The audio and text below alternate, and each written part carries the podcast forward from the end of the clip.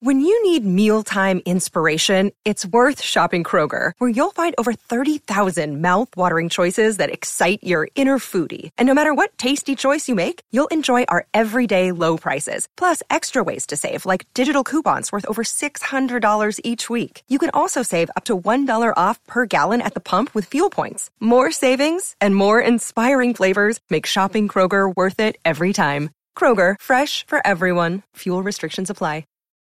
Look, Bumble knows you're exhausted by dating. All the must not take yourself too seriously and 6 1 since that matters. And what do I even say other than hey? well, that's why they're introducing an all new Bumble with exciting features to make compatibility easier, starting the chat better, and dating safer. They've changed, so you don't have to. Download the new Bumble now.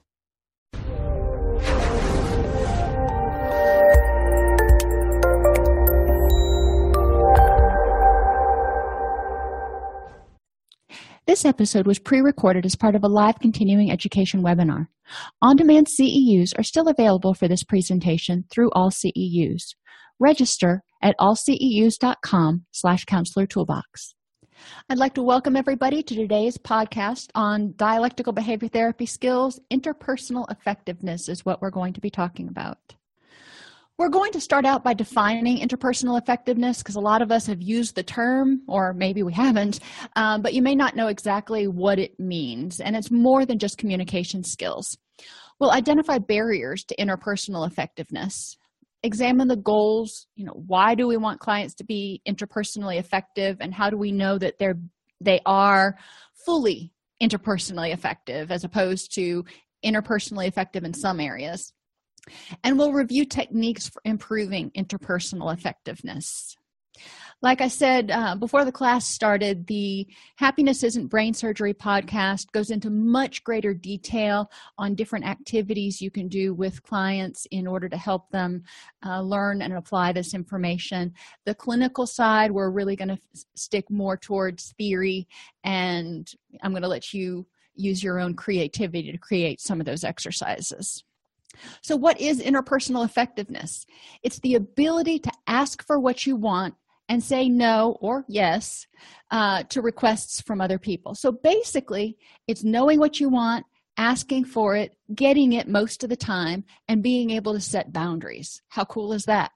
Um, so, like I said, it's more than just communication skills because to be interpersonally effective, you need to be able to not only communicate, but also get your needs met and know what those needs are.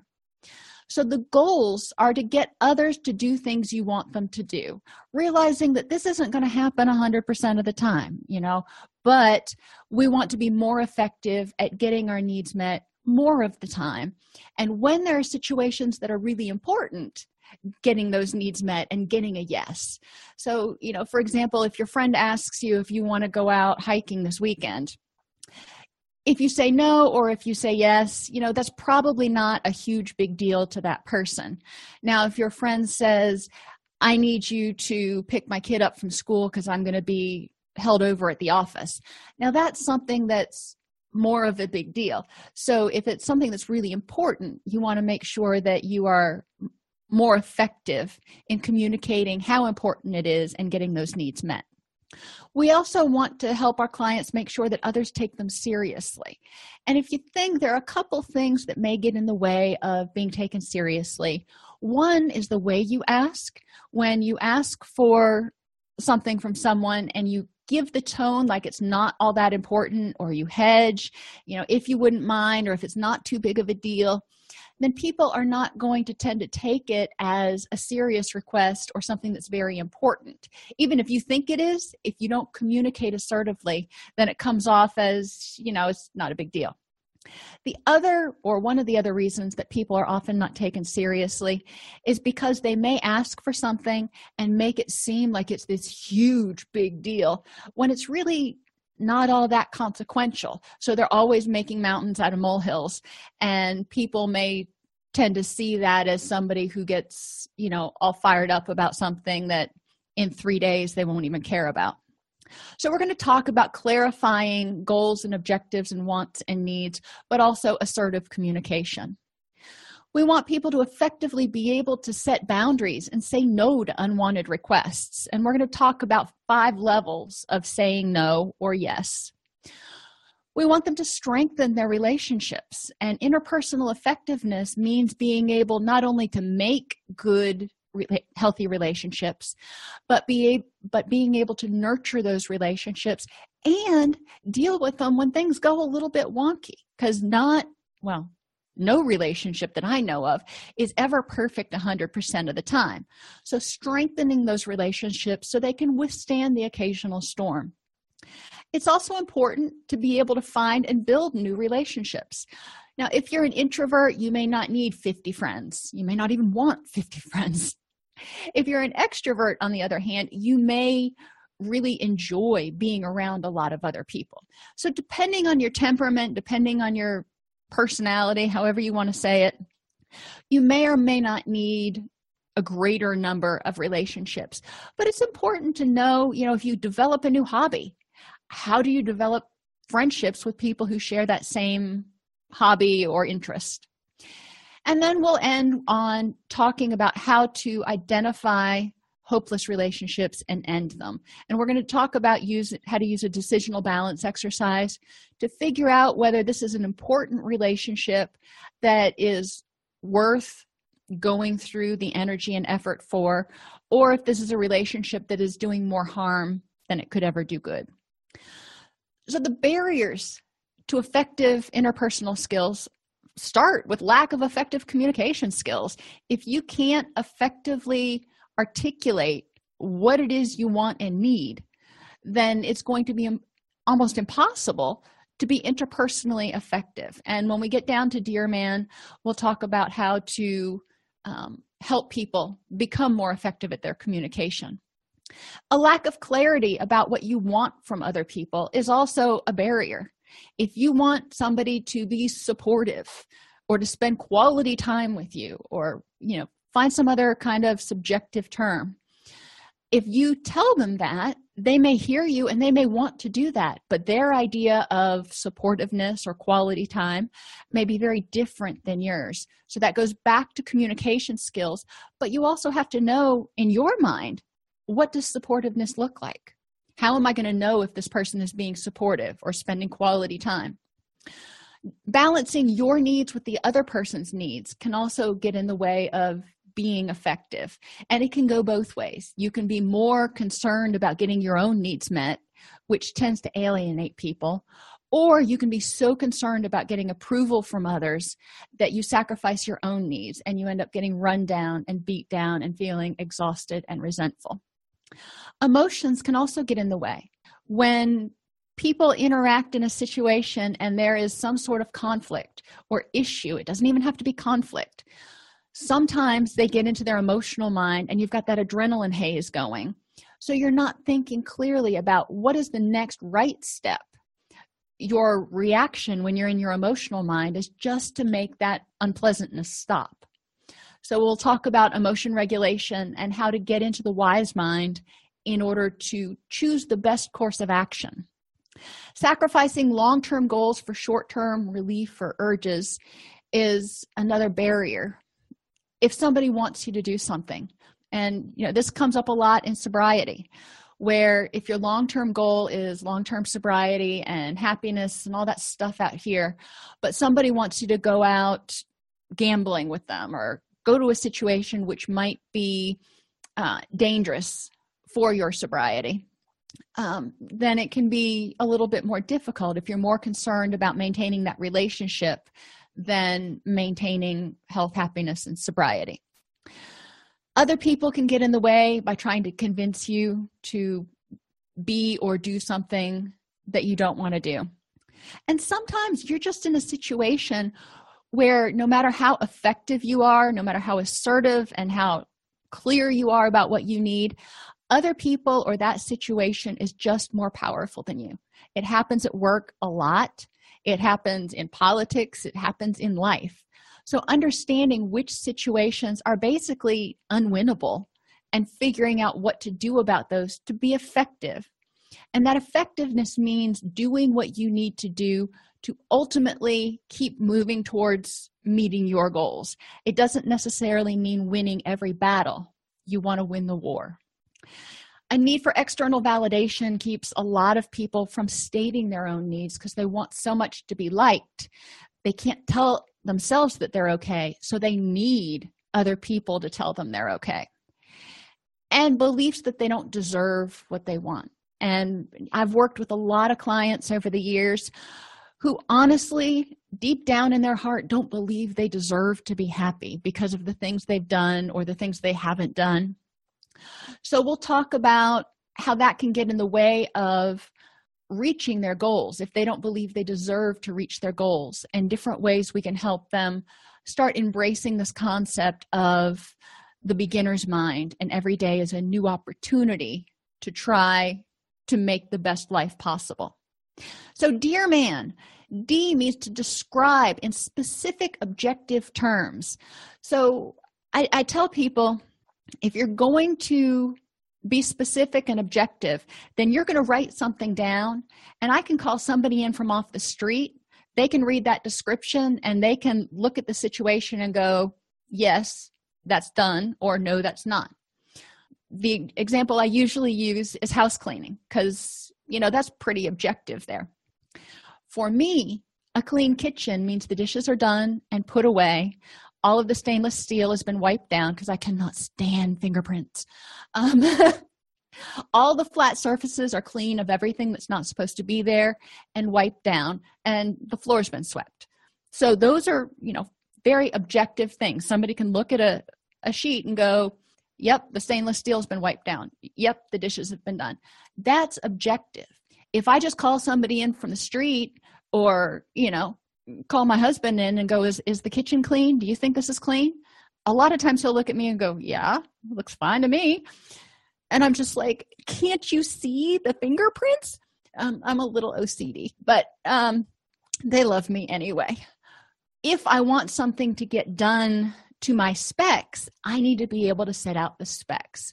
If you want quality time with the family one weekend one one day each weekend you need to spell out what that looks like for them so everybody knows what the pl- game plan is. So, describing in specific objective terms that anybody can understand, even people who aren't involved in the situation, is the first step. Express feelings and opinions using I statements. And one of my favorite activities to do with people, um, if we're doing it in individual, I have them write it down as homework if we're doing it in group i have somebody tar- start telling a story about a time when they got got upset.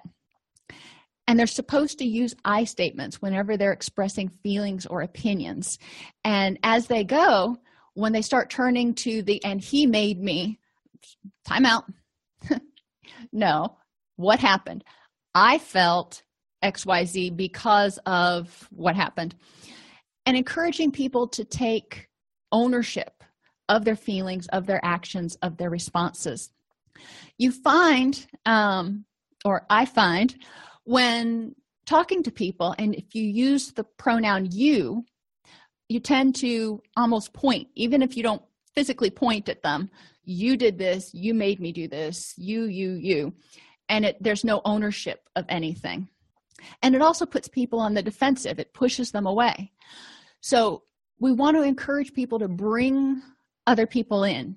Interpersonal effectiveness means bringing that relationship closer and making it more workable. The A stands for assert, asserting what you want, and don't expect mind reading. Even if you can read minds, you know, maybe you can, I don't know. But even if you can, you probably know that most other people can't.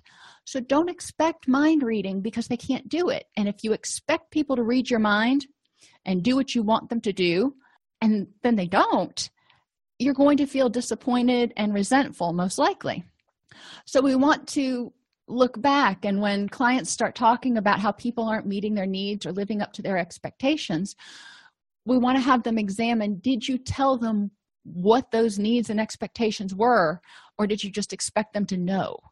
Um, and a lot of times it's the latter. So then we talk about well how can you communicate what your needs are in order to help this person get with the program. Because a lot of times in relationships people really want to make it work but they don't have the information. So we need to get the get the knowledge out there. The last part or the r in dear is reinforced by explaining the benefits to the other person ahead of time. If you do x then this is the benefit to you. If you call when you're going to be late then i won't be nearly as upset and stressed out and our evening will go a lot more smoothly. Um, if you tell me ahead of time that we've got a big project coming up then i can clear my plate so i can devote myself to this project. Making sure it's a win-win. Part of this means knowing what the other person or having an idea what the other person wants. I mean if you're dealing with your boss it's usually pretty clear. Um, but if you're dealing with another person what is it that's meaningful to them? And how can you convince them that meeting your needs in this situation will help them get you get their needs met as well? M stands for mindfulness. Too often when we're in discussions um, especially conflictual discussions where we're trying to assert um, we can get sidetracked really easy so it's important to stay focused on your goal. If you're talking about something that happened five minutes ago, stick with that, resolve that issue before you move on to something else. If the other person or when the other person starts feeling like they're losing control, they're they're not in power in this particular conversation, they may use diversion techniques like blaming, magnification, justifying, or switching topics so being aware of that encouraging clients to think back over situations where they've had a discussion with someone and it hasn't gone well and it ended up with, with that person using some of these techniques if you will and rehearsing how can you counter that? If they want to blame you for what's going on how can you hear that and respond in a way that's effective and stays on point? Um, how can you diffuse that? If they're magnifying you know you always or you never focus on the exceptions you know. I hear you saying it feels like a lot of the time i don't do this. However you know there there there have been times and you know credit where credit is due. Uh, justification happens a lot. Well i did that because you obviously weren't going to do it. Um, and then figuring out how to respond to that if they're justifying something that was hurtful to you having them examine what were the consequences. Yes you did that but what are the consequences overall? And are the consequences worth what you did? Switching topics is the easy one.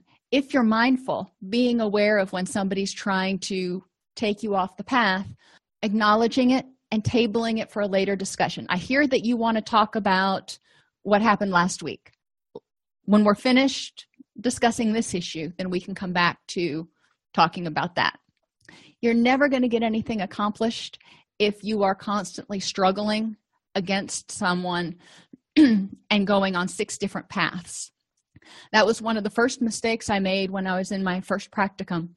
Um, we were trained in humanistic, Rogerian, client centered, and I went and I did my sessions and I'd bring my tape to my supervisor and he'd listen to them and we'd talk about them. And after about the third one, he turned off my tape and he looked at me. He's like, Where are you going with this? And I was like, Not really sure where the client wanted to. And his response was like, uh, No, there was no like about it. His response was, No, you need to have a direction. And if they want to talk about something, note it but they need to finish the original path first. And you need to help keep them focused because switching topics and engaging in behaviors like that is a way of avoiding the uncomfortable stuff. I was like oh learn something today. So being mindful and being mindful of why people do this. A lot of times blaming magnification justification is a protective mechanism in response to feeling out of control a stands for appearing confident in verbal and nonverbal behavior. Many of our clients, well, they can take either extreme, and I've had clients with both. Um, a lot of times people will ask for things and they will hedge. You know, if you don't mind, if it's not too much of a problem, that's not confidence that is being very passive and gentle aggressive on the other hand would be kind of getting up in somebody's emotional or physical space and going you will do this uh, what we want to do is help clients figure out what confidence looks like and how they can appear confident and i encourage them to watch a variety of television shows and examine what confident behavior looks like and differentiate it from aggressive behavior. So they know when they see somebody or see something that seems aggressive, tell me why that seemed aggressive as opposed to confident and get them to start articulating what they're seeing or hearing. And a lot of times it's going to be in the nonverbals, whether it's confident or confrontational. And N stands for negotiate. Sometimes, a lot of times, you're not going to get all of your needs met or get 100% agreement. So be willing to offer and ask for other solutions. Not everybody is an active learner where they think on the fly and they hear things and they process. Some of us are reflective learners. We hear, we process, we mull it over, we find the connections, and then we have a light bulb moment. So if you're working with somebody who's a reflective learner, or you're talking to somebody who's a reflective learner, help them embrace that and understand and communicate to other people help other people understand that it's not that i'm not listening i need a moment to think about it it doesn't have to be days but sometimes one person can state their case if you will and then you need to take a little bit of break of a break so the other person can really think it over and contemplate their response and then come back with a mindful response be prepared to compromise. It doesn't have to be all or nothing. So, what parts of this are you willing to let go? And what parts are you not? And if you have to say no, encourage people to be willing to say no but offer alternatives. Um, right now, we're in kitten season.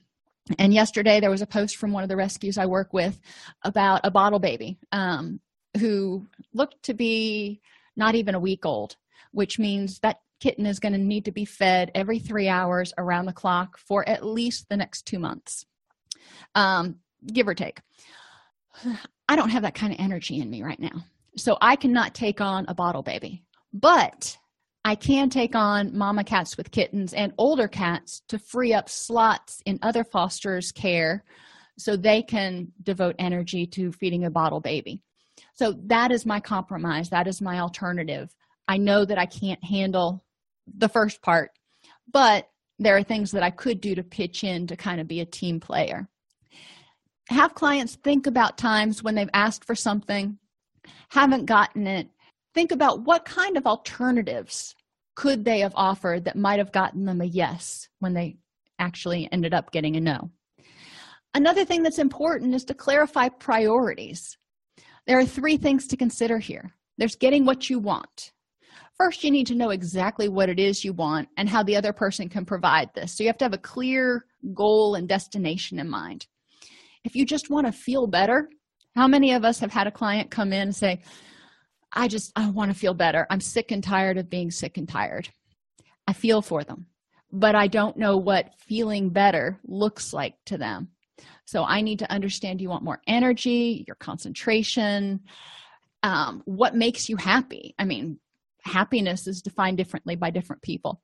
So we need to get a more objective definition of what are you hoping to get out of counseling. Um, and it can be crying episodes or fighting or um, number of days they just want to crawl back under the covers and not get out of bed you know. Define it in something that's observable. To fix it. If you're talking about a toaster that's pretty obvious. If it makes toast it's fixed. But if you're talking about an interpersonal situation or even a situation at work, what you envision as the resolution may not be the same as the other person. I know there were times I went to my old boss and I'm like, this isn't working. We need to fix it. And I had a very different idea about how to go about it than he did, and a very different ideas of endpoints. So it's important to communicate what is it you're hoping to achieve. The last one is I want to know you'll never leave. And, you know, rationally, most of us realize that that's not something that anybody can guarantee. However, what is this saying? This is saying that the person has fears of abandonment and they want some sort of reassurance that the relationship is going well and not dissolving in front of their eyes. So, what would that look like? What would it look like if you felt secure in a relationship? So, those are ways that I kind of encourage clients to be more descriptive in nailing down exactly what they want. Keeping the relationship is another priority, though. You may not be able to get what you want and keep a relationship. So you've got to weigh those two things. If I get what I want and I lose this relationship, what's the impact? Versus if I keep this relationship and don't get what I want, what's the impact? And where does self respect fit in all of that? At the end of the day, how will I feel about looking in the mirror? So, those are the three priorities you need to balance or encourage clients to balance when you're helping them become more interpersonally effective. So, balancing needs starts out with asking for something or saying no. Asking for something, level one, you ask tentatively, you take no. It's kind of like, do you want to go out to dinner tonight? You're not really committed either way, but you figure, hey, what the heck, I can put it out there. Maybe it's been a long day and you don't want to cook. So you may ask confidently, would you mind going out to dinner tonight? Or I would really like to go out to dinner tonight. Would you go with me? Be willing to take no for an answer. You still have options. You can call other people, you can go by yourself, you know, whatever. Level three is asking confidently and resisting no. This is when you're going to start getting into needing to create that win win situation. I would really like to go out to dinner tonight uh, so I won't have to do dishes afterwards and it's been a long day um, it will help me feel more relaxed so so the evening can go better whatever you want to say anyway um, so you're starting to negotiate and create that win-win and make sure the other person sees how it benefits them because it's more important so you're going to put more effort into it level four you want to ask firmly insist and negotiate on options i need to go out to dinner tonight i don't have it in me to cook I don't know if going out to dinner would ever get to level four, but we're going to stick with it. Um, I don't have the energy to cook. Where would you like to go? You know, if you can go anywhere you want, as long as we go out to dinner, where would you like to go? So that's negotiating. Level five is the not, no negotiation. And with dinner, probably never going to get there.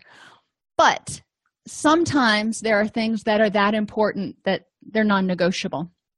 If you're in recovery, having people not use around you, not bring alcohol around you, maybe something that is really important. Um, if you are somebody who's very sensitive, I have one friend who doesn't get bothered by a lot of things. I couldn't even read the preface to Marley and Me before I was boohoo crying like a little kid. Um, but things don't seem to bother him near as much. Um, and there have been occasional times he shared memes or things with me on Facebook. And I've just kind of been like, okay, I could have gone my entire life without seeing that. Um, so it was important for me to ask firmly and be like, don't ever send me that again. Um, and ex- but expressing to him why it was important, not just saying don't ever do it, because you know then they don't understand. But making sure that people understand what your boundaries are, why they're there, why it's important. So, because they respect you, or if they respect you, then they'll respect that boundary. The same thing is true with saying no. Sometimes people will ask you to do things, and you know, you're kind of ambivalent, uh, but you agree.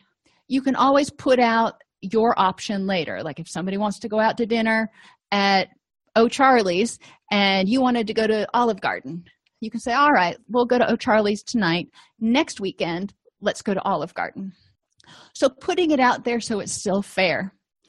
Level two, encourage people to say no confidently, but be willing to reconsider. With the kitten example I gave you, you know, if they would have said, We really need somebody to handle this kitten over the weekend until we can find a proper placement for it. Can you just take it for four days? Well, I might be willing to reconsider at that point. I probably would have. So if they can change the situation in some way to make it more doable for you be willing to reconsider. Um, level three say no no firmly resist saying yes. Level four which is like i said where i usually end up say no firmly but negotiate. I cannot do that or i will not do that. However i will do these other things. You know i want to be a team player i want to cooperate but that is not something i can do that is conducive to health happiness and sanity right now and again level five shouldn't come up very often um, but it comes down to those non-negotiable things. I will not do this. And if i'm forced to do this then i may have to change the situation. So points to consider when asking for something. Can the other person deliver? If you are saying yes to something can you deliver? You know let's consider that first. Is this even doable does it relate to a high or low priority goal?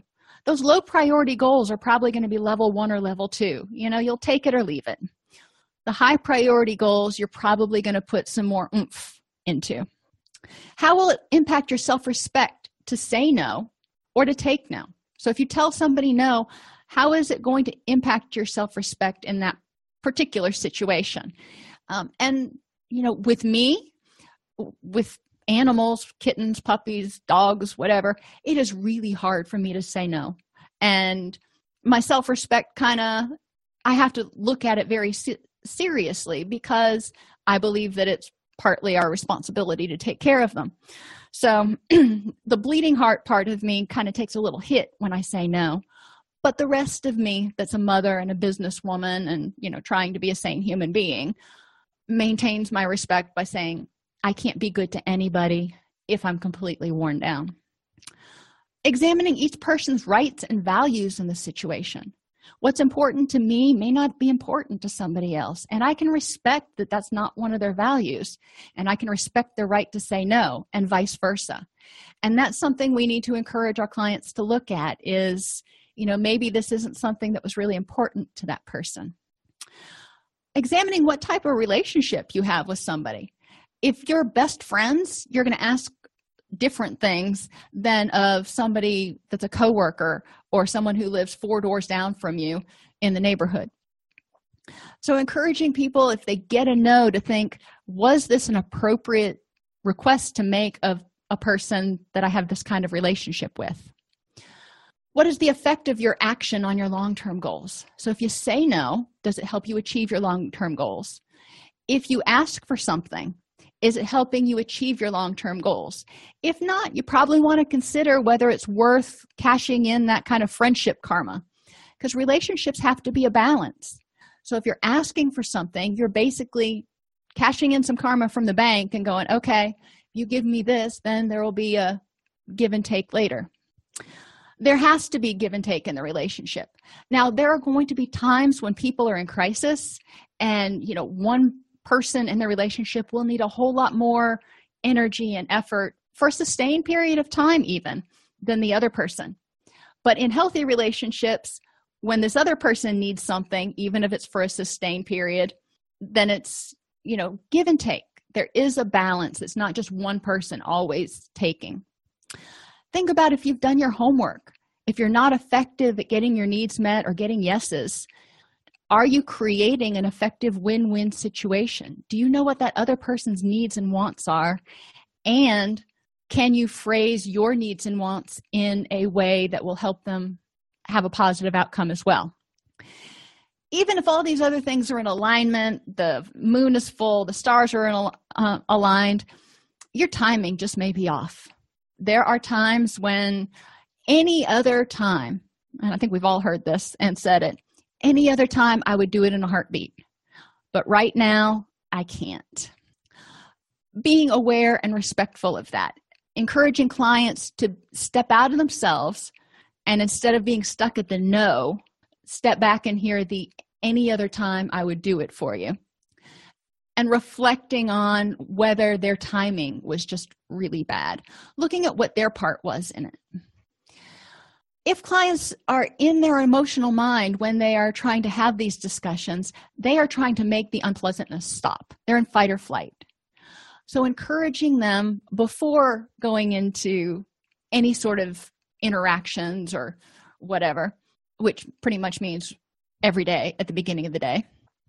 Try to mitigate any vulnerabilities. If they're tired, if they're dehydrated, if they haven't eaten well, if they're in pain, um, or if they're sick, making sure that they do their best to mitigate any vulnerabilities so they have as much energy as possible to deal with the curveballs that life might throw at them.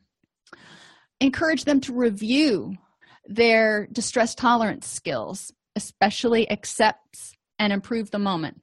So go back to emotion regulation and regulating vulnerabilities, or you can just Google DBT and accepts and improve um, in order to identify what each one of each letter in these acronyms stands for. But basically, these are methods of stepping back, unhooking from your emotions until that adrenaline rush can bleed off, until you can get into your wise mind.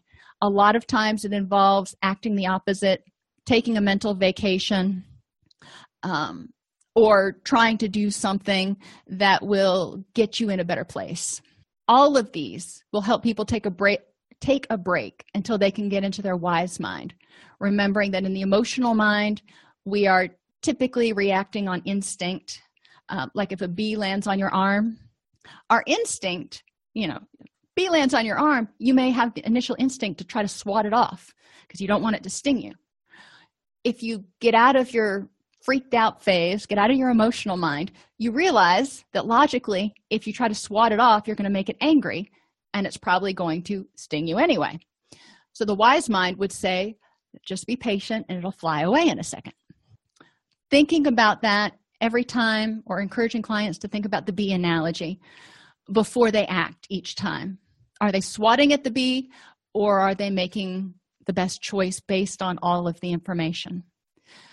This is one of those acceptance and commitment therapy kind of shortcut questions, but clients need to know before they take a decision, before they make a choice, is it going to help them get closer to their long term goals or is it just them wasting energy? because it's one or the other. If they're doing something that in some way helps them move towards their positive goals, wonderful.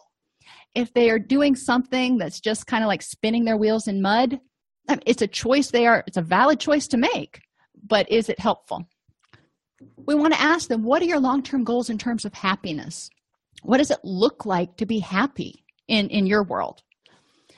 What are your health goals? Not everybody wants to work out, not everybody wants to you know eat super super healthy what are your goals in terms of your health is it just kind of staying alive avoiding terminal illnesses and stuff cool you know just knowing what they are will help you figure out how much energy to devote to that. What are your long-term goals in terms of relationships? Not only with whom but what are those relationships going to look like? What does a healthy relationship look like to you? What are your long-term goals in terms of work and personal growth. So, having people really think about these and create that um, picture, create that collage of what they are working towards will help them figure out or answer the question is this helping me get closer to my ultimate goals? But we know that to get to our goals, we have to do things. And if we're going to do things, we want to do things that are consistent with our values, which is the second part and I asked them to identify three or five adjectives that they want somebody to use to describe them. You know, trustworthy, loyal, dependable, you know, whatever you'd use to describe your dog. I don't know. Um, it depends on the different person successful, creative, wily. Um, and you can bat a bunch of these around. Another activity you can do in group is have each person write down on a index card or a little piece of paper five adjectives that describe somebody in the room put them all into a hat and then the group leader pulls it out reads those five adjectives and you've got to figure out who was being described.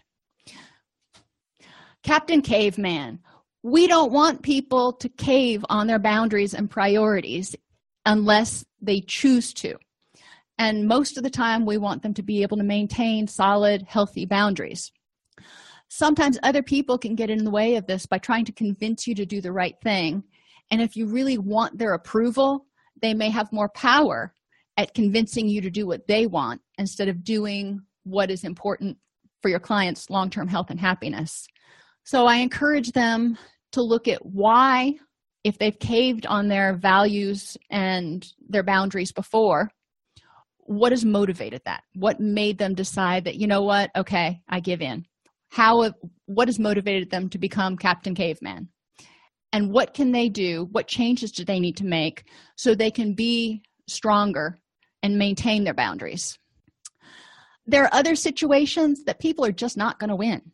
And I said earlier, sometimes you have to sacrifice the battle in order to win the war. A cop on a traffic stop is more powerful than most people.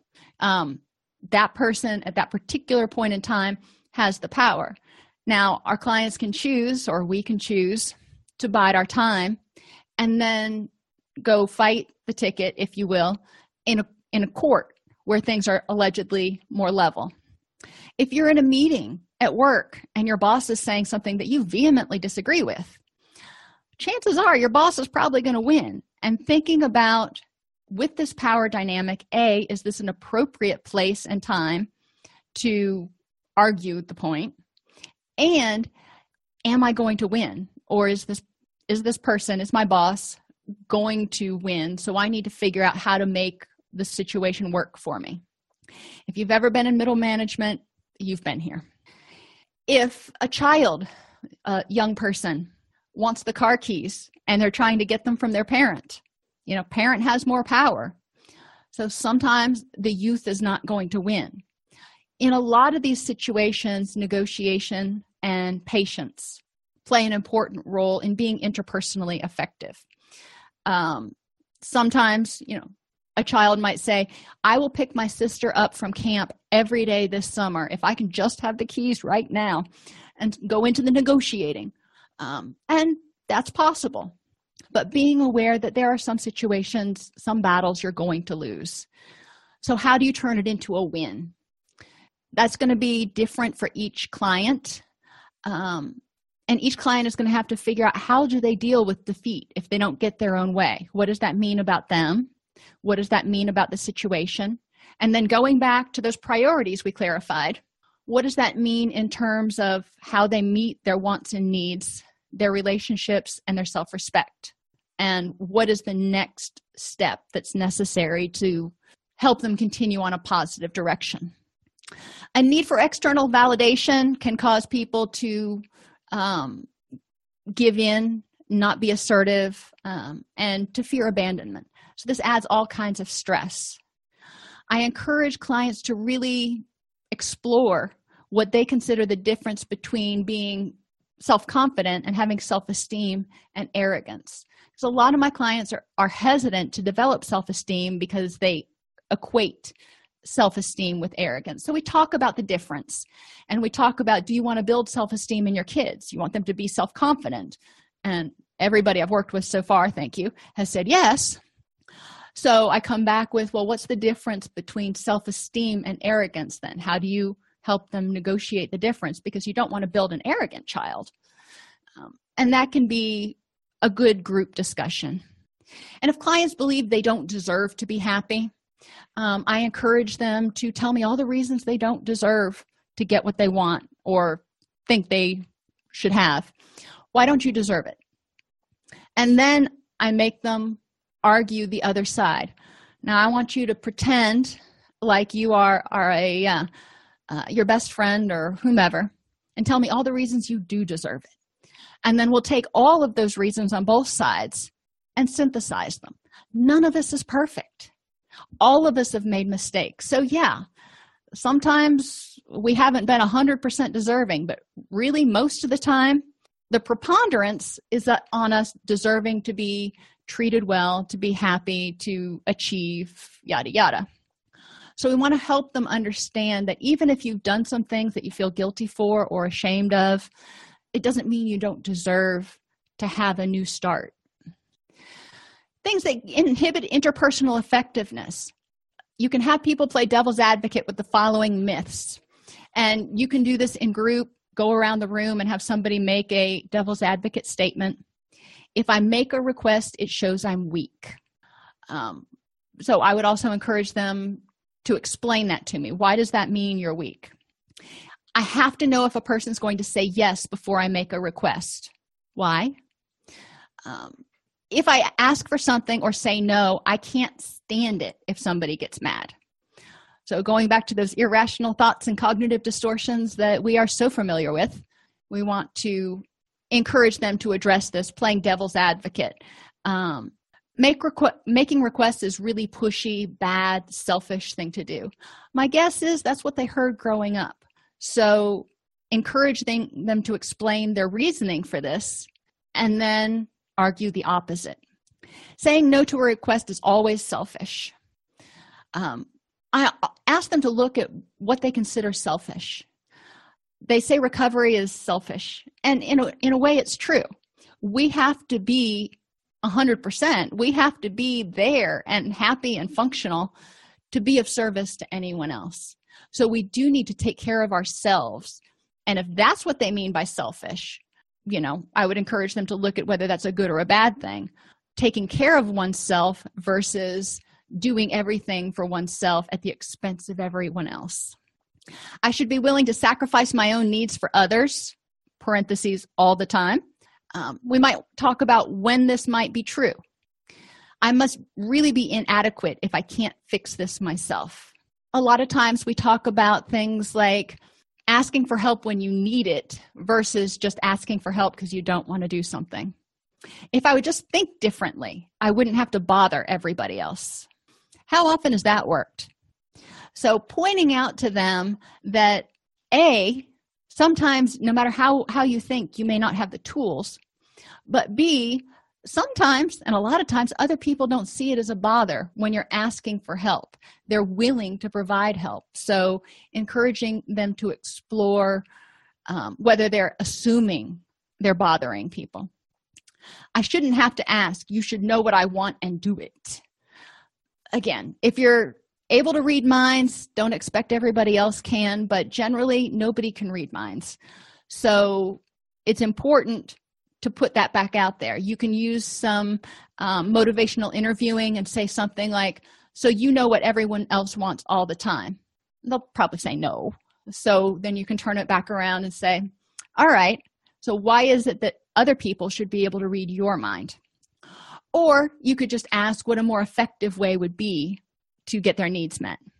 I shouldn't have to negotiate or work at getting what I want play devil's advocate here. What happens if nobody had to negotiate or work at getting anything? Other people should like, approve, and support me. Again, one of those usual irrational thoughts.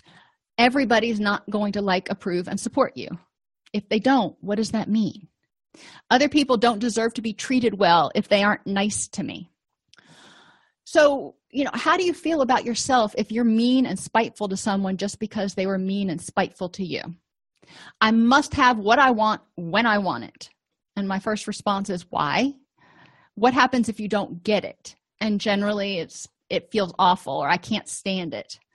Then I follow up with, okay, how can you deal with that reaction? Not being able to control a situation and getting angry about it. Revenge feels so good that it's worth the negative consequences. Asking them, what's the benefit to revenge in this particular situation? How does it help you use your energy to get closer to your goals? Most of the time, it doesn't. It may feel better, but it doesn't really help you use your energy to get closer to your goals. And one they really hate is in what way does revenge actually give that person your control and energy? Because they're convincing you to use your energy for something that's not going to further you towards your goals. You're giving them your power. Getting what I want is more important than how I get it. The end always justifies the means. So, there are a lot of different questions you can ask. Um, I encourage them to differentiate between a want and a need. And sometimes we'll go through the Hans scenario. Um, Hans's wife was sick and he couldn't afford the medication. If she didn't get it, she would die. He knew where he could get it, but he would have to steal it. So, does Hans let her die or does he steal the medication? Either way is it's sort of a lose-lose question or quandary but we talk about you know what would you do in those situations and why would one win out over the other So, keeping relationships, give. No attacks, threats, manipulation, judging, sneering, smirking, eye rolling, or name calling. Be nice. Be interested. Listen. Pay attention to nonverbals, not only theirs, but also yours. Notice if you start tapping your foot or looking disinterested. Try to maintain healthy eye contact. Obviously, don't bear into their soul because that's kind of freaky, but don't be looking around at everybody else and the squirrels outside the window. Try to unhook from your emotions. If you start to get upset, remind yourself by saying, I'm having the feeling that this is unpleasant right now, and deal with that. Um, but try to unhook so you don't have get stuck struggling with the unpleasantness. Validate the other person by paying attention reflecting back what they say and pay, paying attention to what's not being said.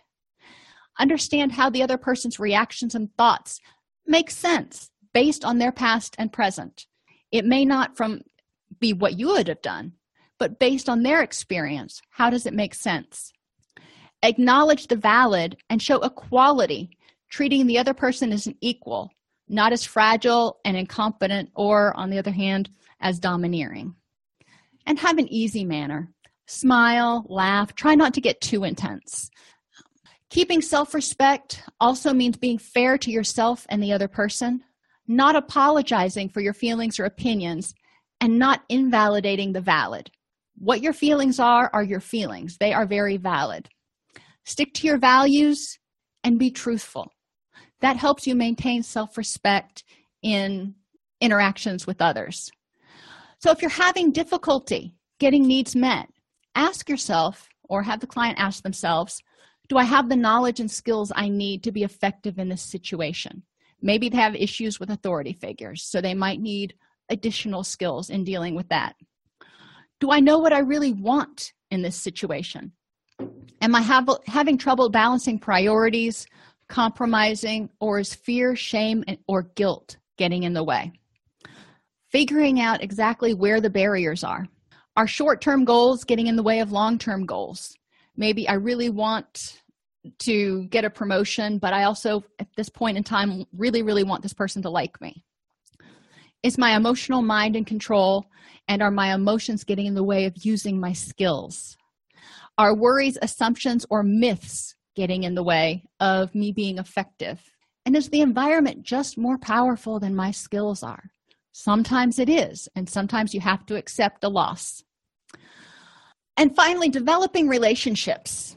Relationships require attention and a clear awareness of what you want, need, and expect from other people. It's important to make full use of opportunities to interact with others and to interact with people who share similar interests and generally respond positively to you. Start by looking for people with similar interests. Introverts may only want to be around a couple of people, while extroverts may enjoy broader gatherings. Figure out what your interests are and then start exploring meetups and Facebook groups and church groups and anything anything you can think of where you might be able to meet people with similar interests.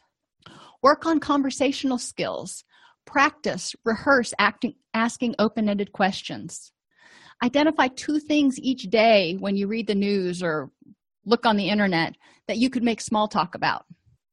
Practice finding common ground with people and practice skillfully self-disclosing not giving people way more information than they wanted. It's a give and take and we can explain you know how we learned about reciprocal self-disclosure in, when we were going through counseling training.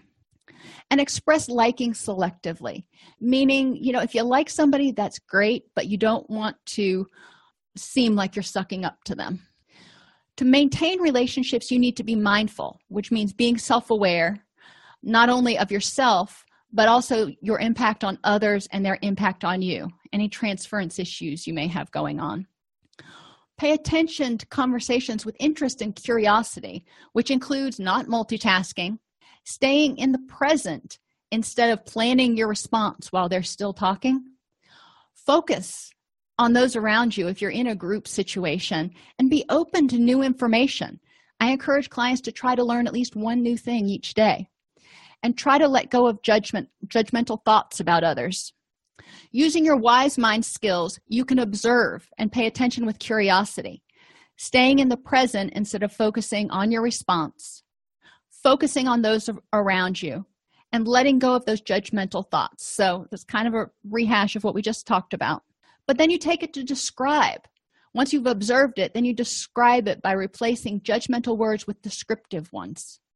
Avoid assuming or interpreting what other people think without checking the facts. Don't question others' motives and try to give others the benefit of the doubt. Take all that and then try to participate in the situation by engaging in, in interactions, going with the flow, and becoming one with group activities and conversations instead of trying to hold on and control where everything goes. Sometimes relationships are just unhealthy, so it's important to make the decision in the wise mind if a relationship needs to be ended. Consider problem solving if the relationship is important and not destructive. Troubleshoot problems and rehearse coping strategies ahead of time. Problems in this discussion about ending the relationship. Be direct, be safe, and practice the opposite action for love, which is disinterest. People with emotional dysregulation often struggle in relationships due to lack of effective interpersonal skills, need for effect, need for external validation, and a lack of clarity about exactly what they want and need out of situations and relationships. Interpersonal effectiveness helps people clarify their wants and needs, enhance their assertiveness and interpersonal skills, enhance their self esteem, and develop and maintain supportive relationships that can help them achieve their ultimate goals. If you enjoy this podcast, please like and subscribe either in your podcast player or on YouTube. You can attend and participate in our live webinars with Dr. Snipes by subscribing at allceus.com slash counselor toolbox. This episode has been brought to you in part by allceus.com, providing 24-7 multimedia continuing education and pre-certification training to counselors, therapists, and nurses since 2006. Use coupon code Counselor Toolbox to get a 20% discount off your order this month.